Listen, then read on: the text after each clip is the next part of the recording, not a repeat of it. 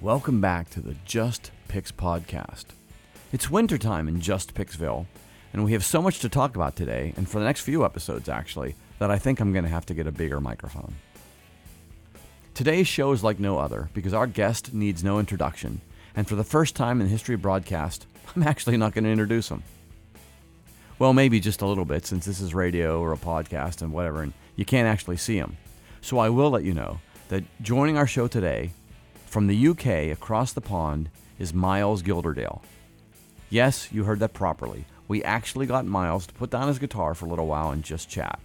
So sit back and enjoy the great conversation with the incredible Miles Gilderdale, right after some brief news. If you're looking for a budget-conscious three thirty-five style guitar, but you don't want to compromise on quality, check out the new Harmony H seventy-two reissue.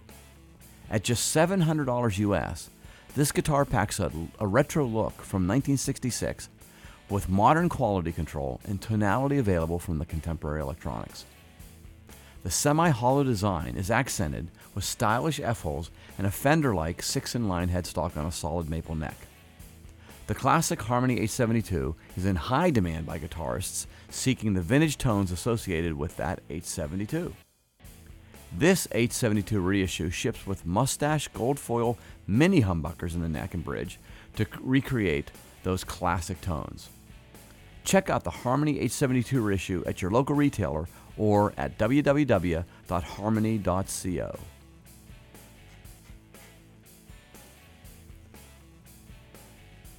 In other news, Gretsch has announced that they have opened their own museum here in the U S in Savannah, Georgia.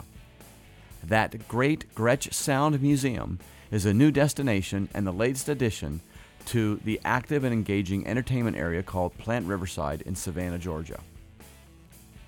The museum displays music memorabilia showcasing over one hundred thirty-five years of the Gretsch story. The exhibit space highlights some of the most popular and unique pieces in Gretsch's historic instrument catalog. Those pieces include the White Falcon, the legendary Chet Atkins Country Gentleman, a Brian Setzer signature G sixty-one twenty, and a vintage nineteen sixty-three Jet Firebird popularized by A C D C's Malcolm Young. The museum was developed through a special partnership between the Fred and Dinah Gretsch School of Music at Georgia Southern University and the Kessler Collection. In other news, legendary U S guitarist Carlos Santana was hospitalized this week, resulting in a series of show cancellations, allowing the Latin guitar master to recover and to return to performing early in twenty twenty-two. We wish Carlos well and look forward to upcoming shows and a full recovery. Related, however, just a few weeks ago, the Paul Reed Smith Company announced a limited run of one thousand Carlos Santana Abraxas album-themed S E guitars. In twenty twenty, the Abraxas album celebrated its fiftieth anniversary, and P R S chose to celebrate that milestone in high class with an incredible twenty-four fret short scale bird inlaid instrument with a classic black finish adorned with the artwork from the genre-breaking album Abraxas. The guitar is a stunning instrument to see and hear, but the price tag with gig bag is the real stunner. At only eight hundred twenty-nine dollars U S, you get one of one thousand of these beauties. Check out the Abraxas fiftieth anniversary guitar at your retailer or at p r s guitars dot com. As I said at the top of the show, our guest today needs no introduction, but I can't thank Miles Gilderdale enough for taking the time to join us on the Just Picks podcast. Oh my goodness, it's Miles Gilderdale. Hey! I thought it was going to be impossible, brother. We made it. I, I, I don't know. I, the, the trouble is, this is this is my... my recording computer, and so I always have it set up with a, an interface and and all, you know, like the Pro Tools stuff. Yes. So this is the so what I did today is I turned all all the outboard off so that it would just hopefully default to all just its in, internals. It's never used its internals ever. Right. You know, I, I'm the same way. You know, I've got I've got nine computers here in the studio. I've never used the internals on in the machines. I have all the outboard interfaces, as you can see in the rack. So when someone asks me to do that, it's like, I, I don't know how. No, exactly. Good, but you can hear me okay now. I was I was gonna like say no, I can't hear you, but I thought. So how, how how are you? How are you and your family? We're all right. Yeah, struggling on, just the same as everyone else. Well, l let me first let me start off with um, a asking you about your earliest years in Jamaica and then in England, and you know, explain to our listeners how is it different, if it is at all, being a guitar player in England or Jamaica as you're growing up? Like, how did you how did you hear music, and, and what was that like for you? Well, here's the thing. I was only in, in Jamaica while I was very small anyway. So, you know, I, ca I came back to England. I was still, you know, small. I was two, two or three. So that was that. So not really a, aware of that. Um, the, the, we went to Jamaica because uh, um, my dad always had grand ideas of traveling the world, and uh, and he loves being in hot places. So when this gig came up in uh, in in Jamaica, he went. And this was when when Jamaica was part of the um, the Commonwealth. You know, I mean, we're talking sadly of our not so proud colonial days here. Um, but that was the connection, and so he saw and he saw this. Uh, it was a teaching job, and he thought, yeah, this this will just suit me. And uh, yeah, it sticks. Took uh, there was only my older brother alive at the time, and uh, uh, so they yeah the family went out there, and I was born while it while the family were out there. And and then you come back to to to England. Yeah. Again, so how, how do you how as as a young uh, young man in, in in the United Kingdom, how do you get exposed to to music? I mean, what did you do? Was it albums? Was it radio? What was it? Yeah, I mean. It was, it wasn't that much radio in those days. We had something, if you were really into your, your music, you, you, you, you tuned into the pirate stations in England. There were pirate stations, and there was Radio Luxembourg, Radio Caroline. Uh, the pirate stations were based on ships that used to just sit outside navigational limits. And so they were broadcast. And uh, the authorities didn't like that, but that's how you listen to anything that wasn't just very a very bland um, sort of diet uh, of what the B B C decided was uh, light entertainment, you know. And then uh, so you, you'd listen to that, and it would all be done word of mouth.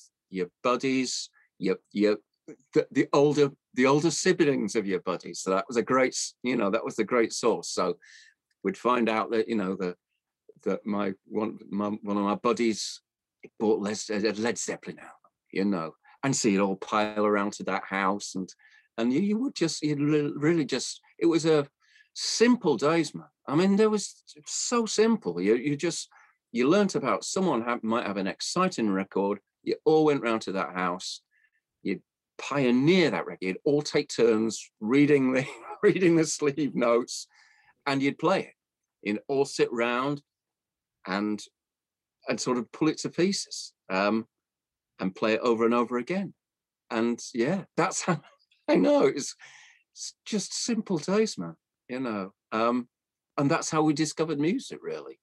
Um, and uh, I, I, I guess fairly quickly. I, I mean, by the time we get into the sort of mid seventies, you know, things are really starting to shape up. You know, we're, we're starting to catch up with you guys, and uh, you know, we've got uh, something called, in England we had something called the the old grey whistle test, which was um, uh, for real music aficionados. If you were into, you know, your serious rock, um, then you listen to the old grey whistle test, which was uh, about the one thing you could. could go find. And then yeah then there was more Rock Goes to College and so forth and so forth, uh but yeah, early on it was just uh bit by bit, and uh going down when we used to, oh, I was in a little town, and occasionally we get a big band come into town, and I'd go run down to the to you know, it was just the town hall. They'd play in the town hall. I'd watch them load all their big kit in. I just stand, I just stand around the stage door watching these great, you know, Marshall four by twelves come in, and I'd maybe sneak in and just watch them get all their gear up on stage. And I was just hooked, you know, I mean, that was me from age of twelve, just watching, watching the, the guys come into town, do their bit, sound, sound legendary with their real Les Pauls. You know, I mean, this is, this was, uh, you know, when I was young, you know, I, I, can, I remember going, discovering that, that someone told me that there was a guy in the next town who had a Vox bass.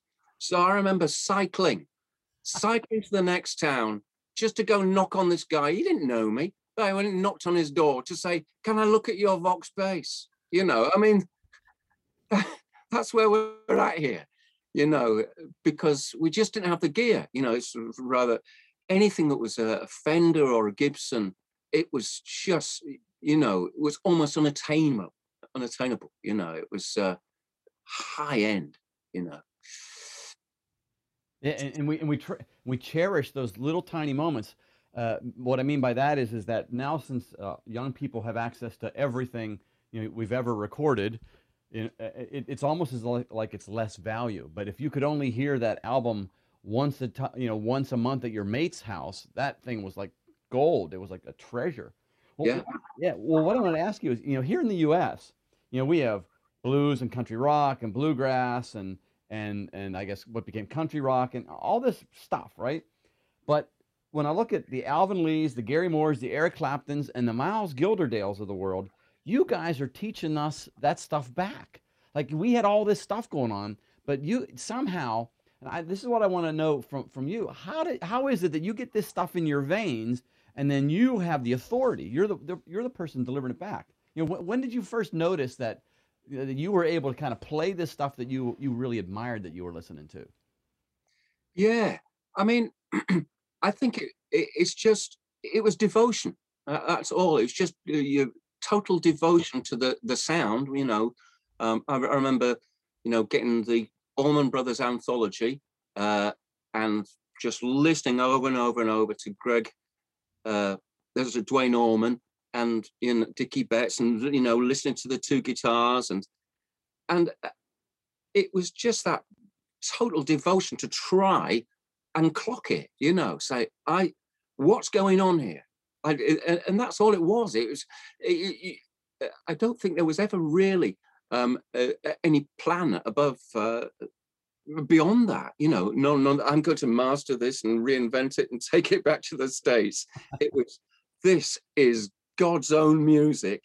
I, I want to do this. And so you, it was just a case of studying the minutiae of it. And, um, and I guess at some stage you sort of acquire a confidence with it. Yeah. Uh, and that's the weird thing. I, it's a sort of, that's maybe the magic part, you know, because I don't think at any stage in, in any musician's career, they say, oh, right, I've got it now. I've learned, you know, that's it. Yeah. Okay. Now what? You know, you, you're always thinking, it's always that work in progress. And so you think, right, it's always that, what's next? What's next? Okay. How do we perfect this? And so on, so on. But I think that regarding the, you know, your gift to us regarding the, the American, the rock and roll, which is America's gift to the world, you know, and uh it was just it was just so exciting, and that's what we wanted. I mean, man, especially if you're like me and uh, terrible at sports, you know, I had no interest in sports. And if you if you want to if you you know if you want to get noticed, if you want the girls to like you, you need to be up on that stage playing a serious twelve bar. A serious twelve bar, right? Well, you mentioned the Allman Brothers. Who, who else were in that that early influence of yours? Who did you listen to and go, that's that's the spot? I mean, who, who were some of the players? Oh, there were many. And when, when I think about it, it was all hugely varied. Um, right. uh, and so I remember um, Santana. You know, I remember hearing the sound of Santana's guitar and thinking, you know, just just hearing the sound of his guitar and being blown away, you know, with that, with that his, uh, his effortless sustain and never understand how on earth do you get a guitar to do, you know, especially with the, the gear that we had. Yeah, there right, was no right. way, you know. I, I had a little transistor amp. It's called a Burns Orbit six amp. It was a, it was a transistor amp. There was just no way. It was clean, clean, clean, right up to the top. And uh, there was just no, you know, I re- remember thinking, how the, how does Santana get that noise? you know? So, but I remember, so Santana was very big. I love, I love the, I love the, the melodic, the melodic angle of his playing.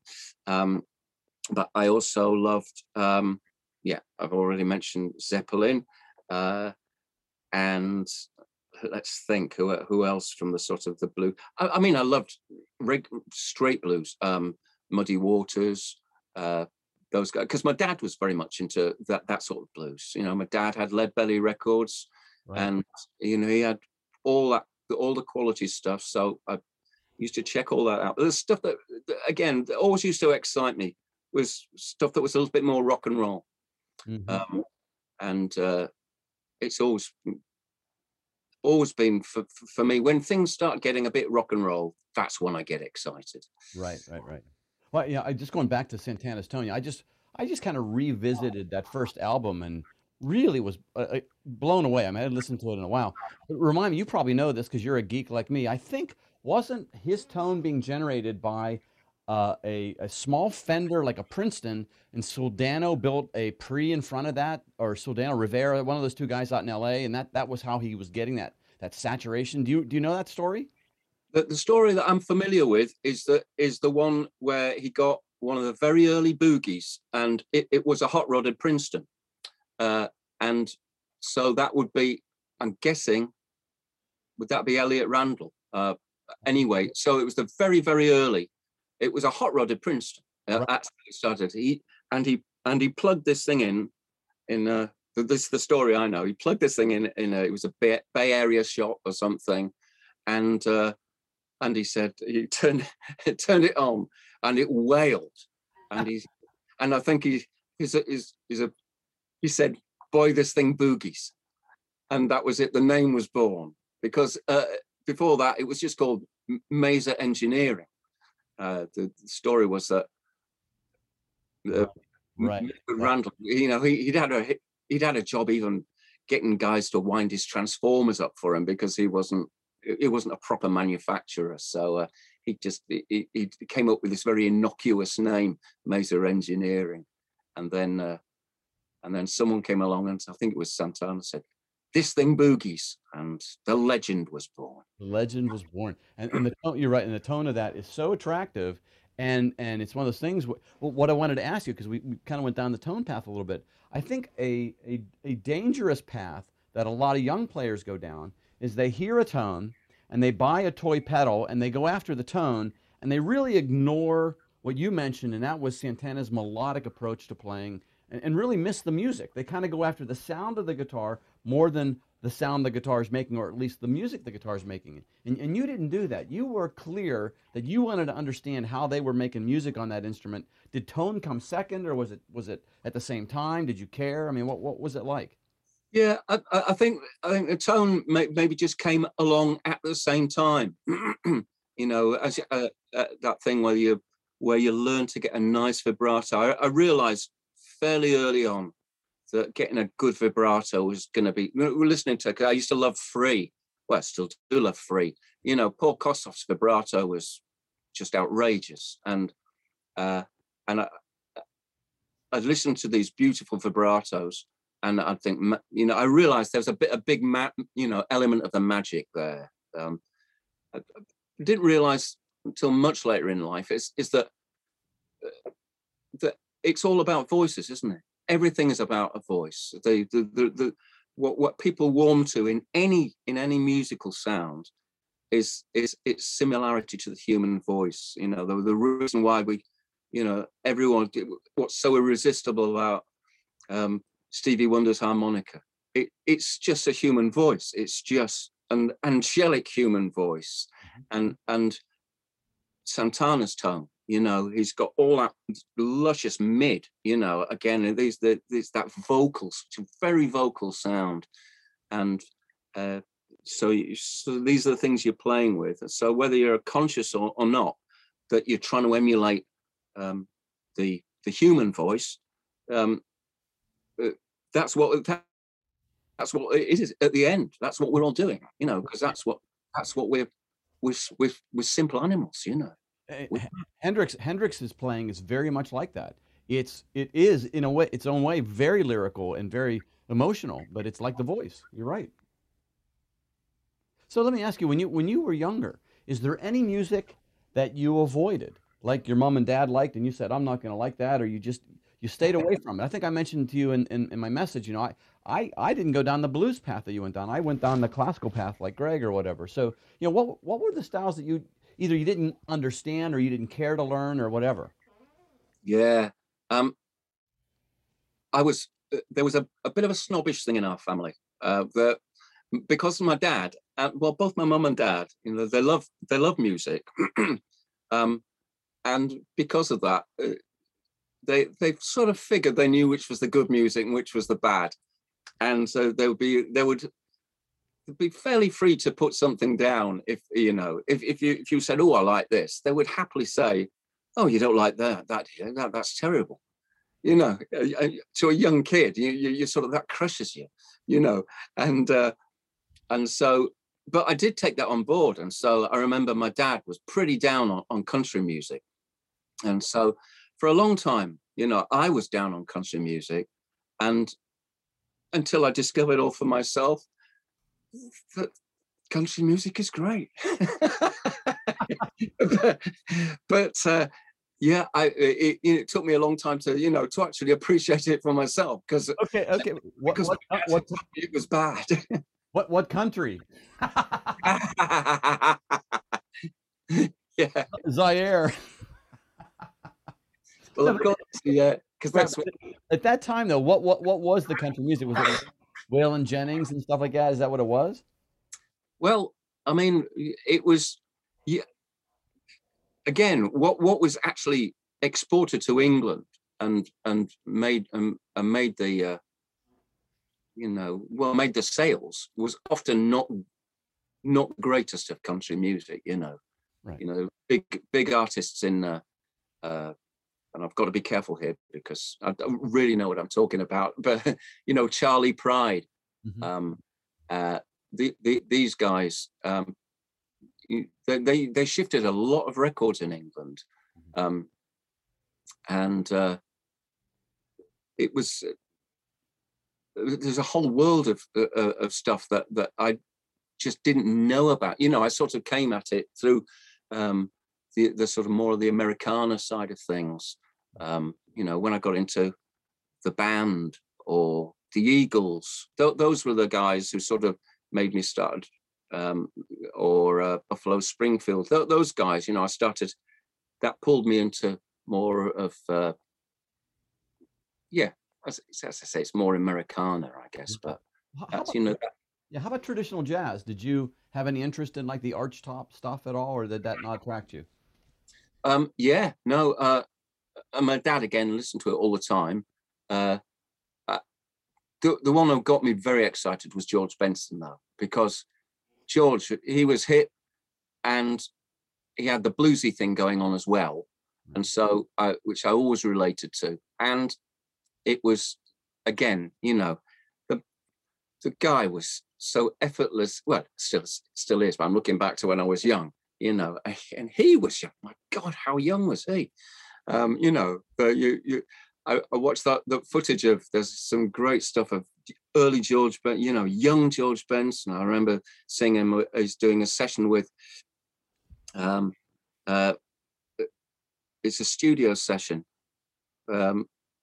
With Frank Sinatra, and uh, it's all the boys. It's just uh, Quincy Jones conducting, and uh, it, it's all the boys. As I say, it's just I think Steve Gadd drums. It's it's a who's who, wow. And they're they're in the middle of it. George Benson just doing his thing, absolute nailing it. Takes a solo down the middle. You know, on a live orchestral band session where you cannot mess up. Just the authority of the guy, and and so I was very, just hugely taken with George Benson very early on, very early. Um, wow. I remember, uh, you know, listening to an album of his called Clockwise, um, mm-hmm. and when I was twelve, um, had it on my little cassette player, and uh, so yeah, he was one of them. I had Joe Pass as well, but again, it didn't excite me quite the way that uh, the grooviness of George Benson did. You know, right? You know, George grew up six miles from my house. Oh wow. Isn't that funny? And, and uh, American, you can say that. Right. Now, all right. And he used to play with a guy named Luther Desjardins, who you probably don't know. And they would sit on their front steps, Miles, and you could drive up and hear these guys when we were young. They'd just be sitting there playing. It was incredible.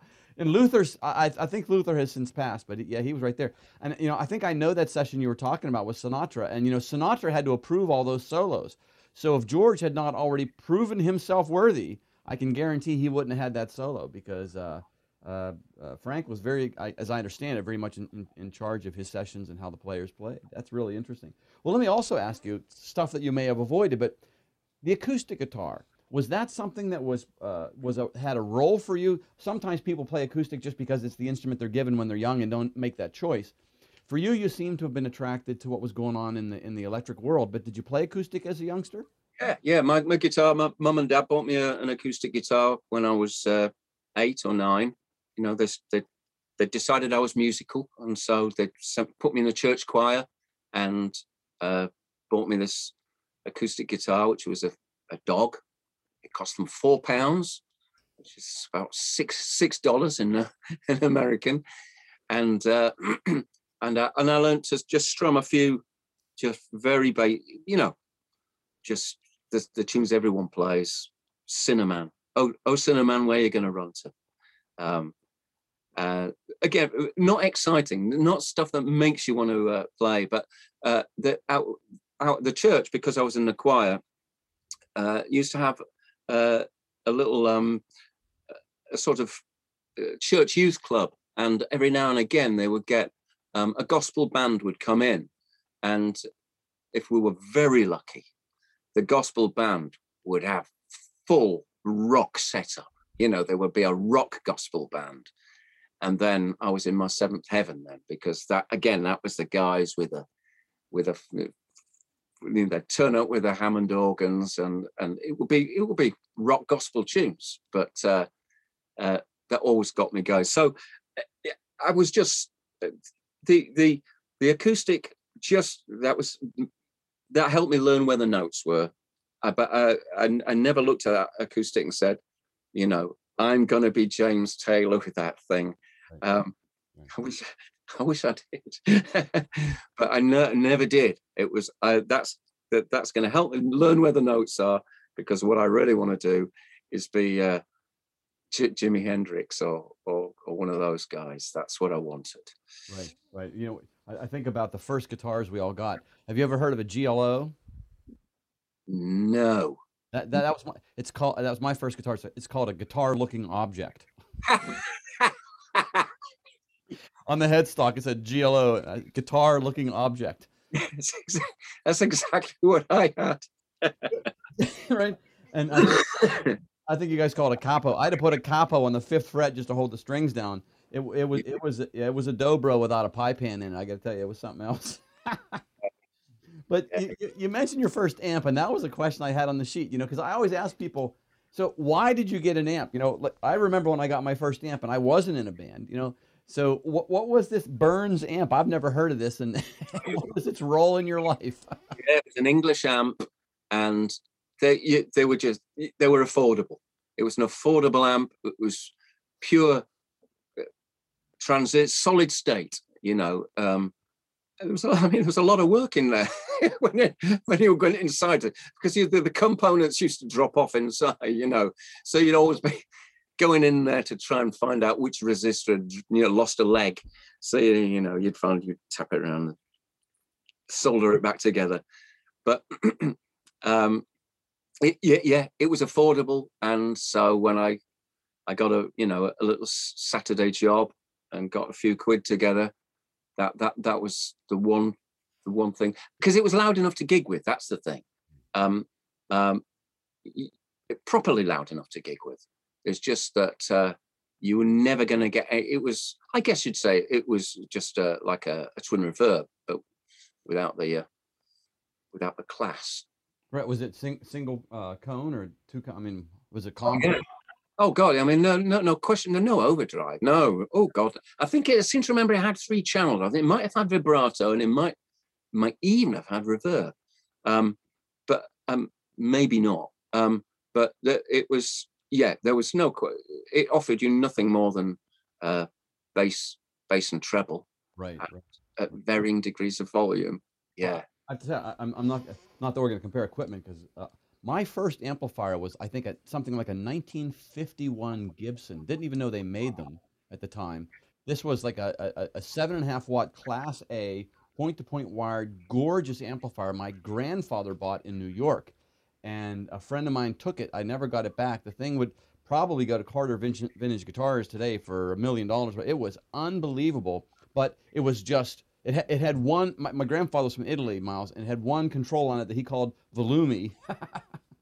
He was Italian. But that was it. It had a power switch and Volumi. And what, I, and I, I, I've never looked up what that amp was, but uh, boy, what, what a, you talk about clean. Oh, my gosh. Anyway, so you, you mentioned ensemble playing, and I want to ask you, what? So you, when did you make the transition to ensemble playing, right? And what what was that like for you? Because I think everyone kind of imagines playing, and now they have to do it when they're an ensemble. So more than just like the little church youth thing, but when did you kind of say, we're going to do this, and there was a band, and what was that like for you? Um, well, the first band I got into, uh, a, a guy at school knew that I could play guitar, but I didn't have, and so he said, you can play guitar, can't you, Miles? Yeah.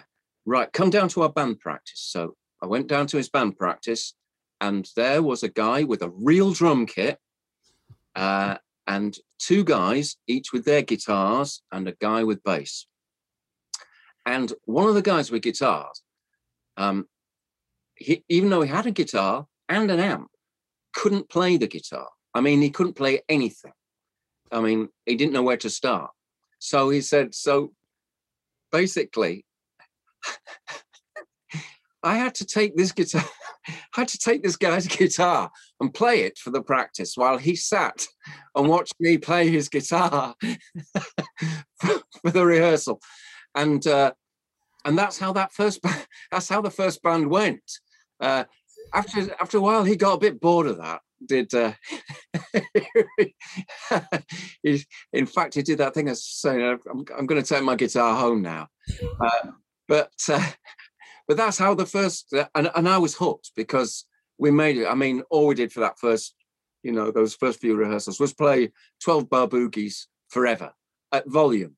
And uh, and that was great. So that was the first proper ensemble playing. That was ensemble play. It was naive, but boy, it, it was just, it was, it was the hook. You know, I mean, I love it. I love it. Now, yeah. I, I, I don't want to tell you a lot about me because it's not the point here, but I think you'll find this really funny. So my first band, I was an acoustic player to start off with, and the guys had a band and they didn't have an electric player, and they really wanted me to play because I could play when I was young. I could play, right?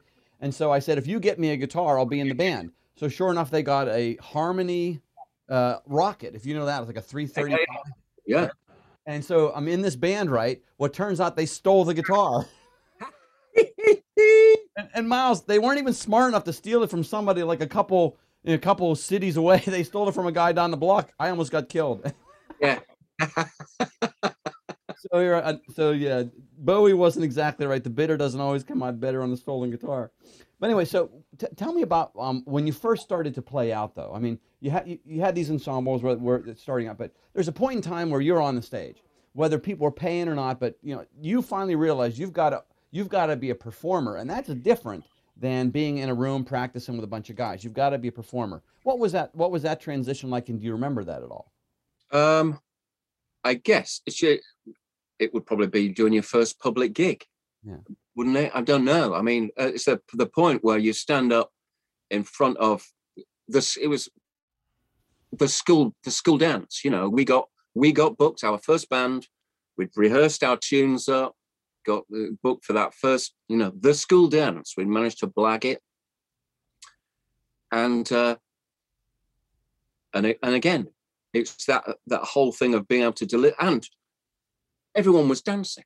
You know, I mean, that is that's the ultimate compliment. That means that you're achieving it, aren't you? You know, if if you're if you're if people actually you're moving them to get up and throw themselves around the floor, then essentially you've done it, haven't you? I mean, you, you've you've cracked it.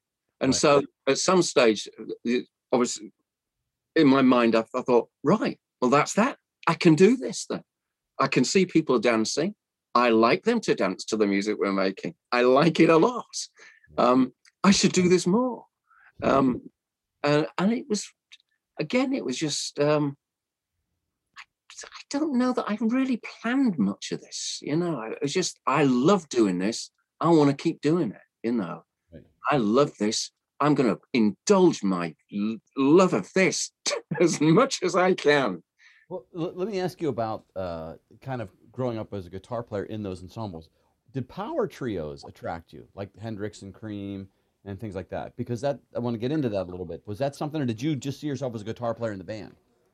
Um, no, not necessarily. Um, uh, that that first band that I mentioned there that, that we played uh, the, the high school hops with, there was another there was a rhythm guitarist in that, and I was happy for that. I was the lead guitarist, and uh, um, but I probably wasn't the first time I've got interested in a power trio was again at a school dance uh, where we got a, a, a, a localish band came over from the coast um, about sixty miles away, and they were a power trio. And to say they were playing a school dance, just doing a, a bunch of covers, this was a great guitarist. I don't know what, what he went on to do. I don't know his name, but man, this this guitarist could play. He he was a, th- th- there was a, do you remember a band called Bebop Deluxe at all? There was a band called Bebop, Bill, Bill Nelson.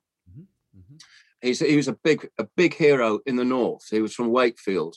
And Bill Nelson, Um, he was very um, uh, highly regarded uh, amongst the musical fraternity. Anyway, this this band, um, they, they they were essentially a bebop bebop deluxe tribute. You know, long before there were tribute bands, and uh, and the whole idea that the one guitarist could get up there and sound like, just with that finesse, use all that space. But just the choice of the, you know, the deftness of the use of texture and the the, the power of it. I, it was, it blew me. It absolutely blew me away. That there was this was this was a three piece band, and uh, I thought, God, you know, it's, a three piece band can make that sort of sound. There were no holes in it. You know, I love the sound of a big band. You know, I mean, give me. Give me the sound of Earth, Wind, and Fire. You know, I love a, a fully, a fully landscaped, a, you know, a big Philly band. You know, I love that big, dense sound.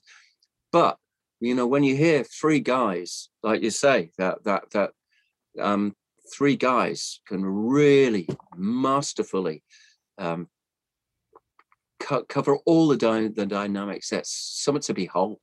Yeah. Uh, well, you know, as you were forging who you were to become as a guitarist early on, um, did you find yourself being attracted to certain guitars? Like, for instance, some people, Angus, is, the S G is the instrument for them. And then for other people, it's the Les Paul. For some people, it's the Stratocaster.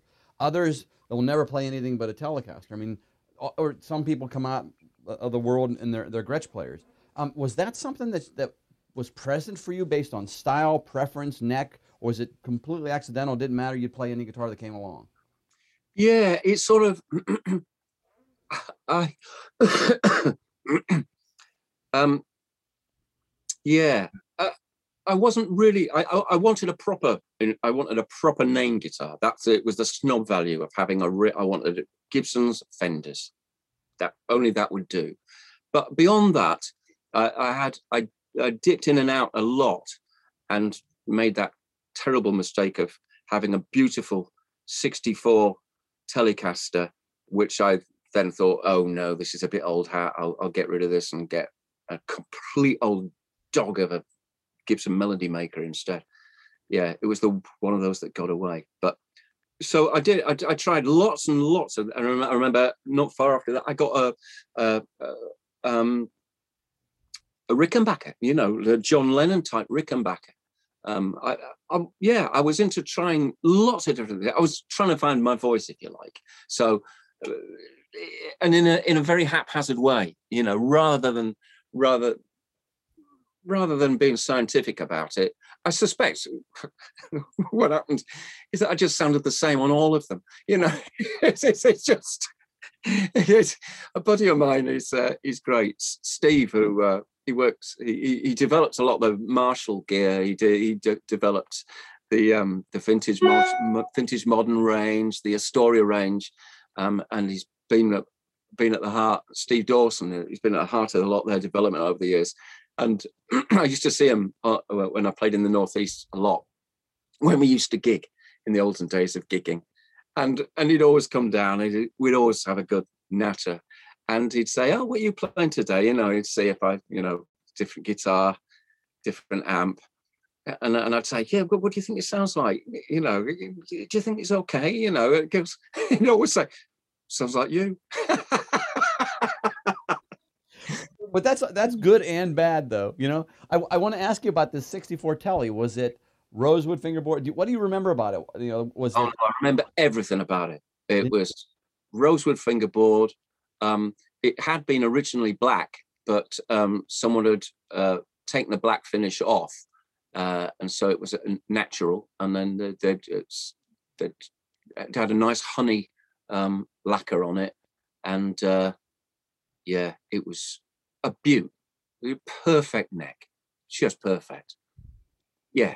And was it like single coil in, in the in the bridge and like the standard thing, standard tube pickup? Oh, yeah, still. Um, and the uh, the uh, the scratch plate was really. It was just a single ply scratch plate, um, made of. It was almost like a sort of Bakelite material. It was so thick and oh, I mean.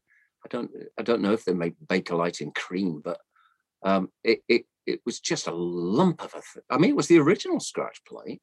Um, I'm sure of it. Um, but it, it, yeah, it certainly wasn't um, a, a, a ply scratch plate. It was, no, I remember everything about that thing. Uh, yeah, silly me. You've been listening to the part one of Miles Gilderdale of Acoustic Alchemy here on the Just Picks podcast. This interview was recorded during the COVID lockdown in twenty twenty-one. We've heard Miles talk about his earliest influences and how he found his voice on the guitar. Join us for part two of my interview with Miles Gilderdale and the Just Picks podcast, episode three fifty-nine.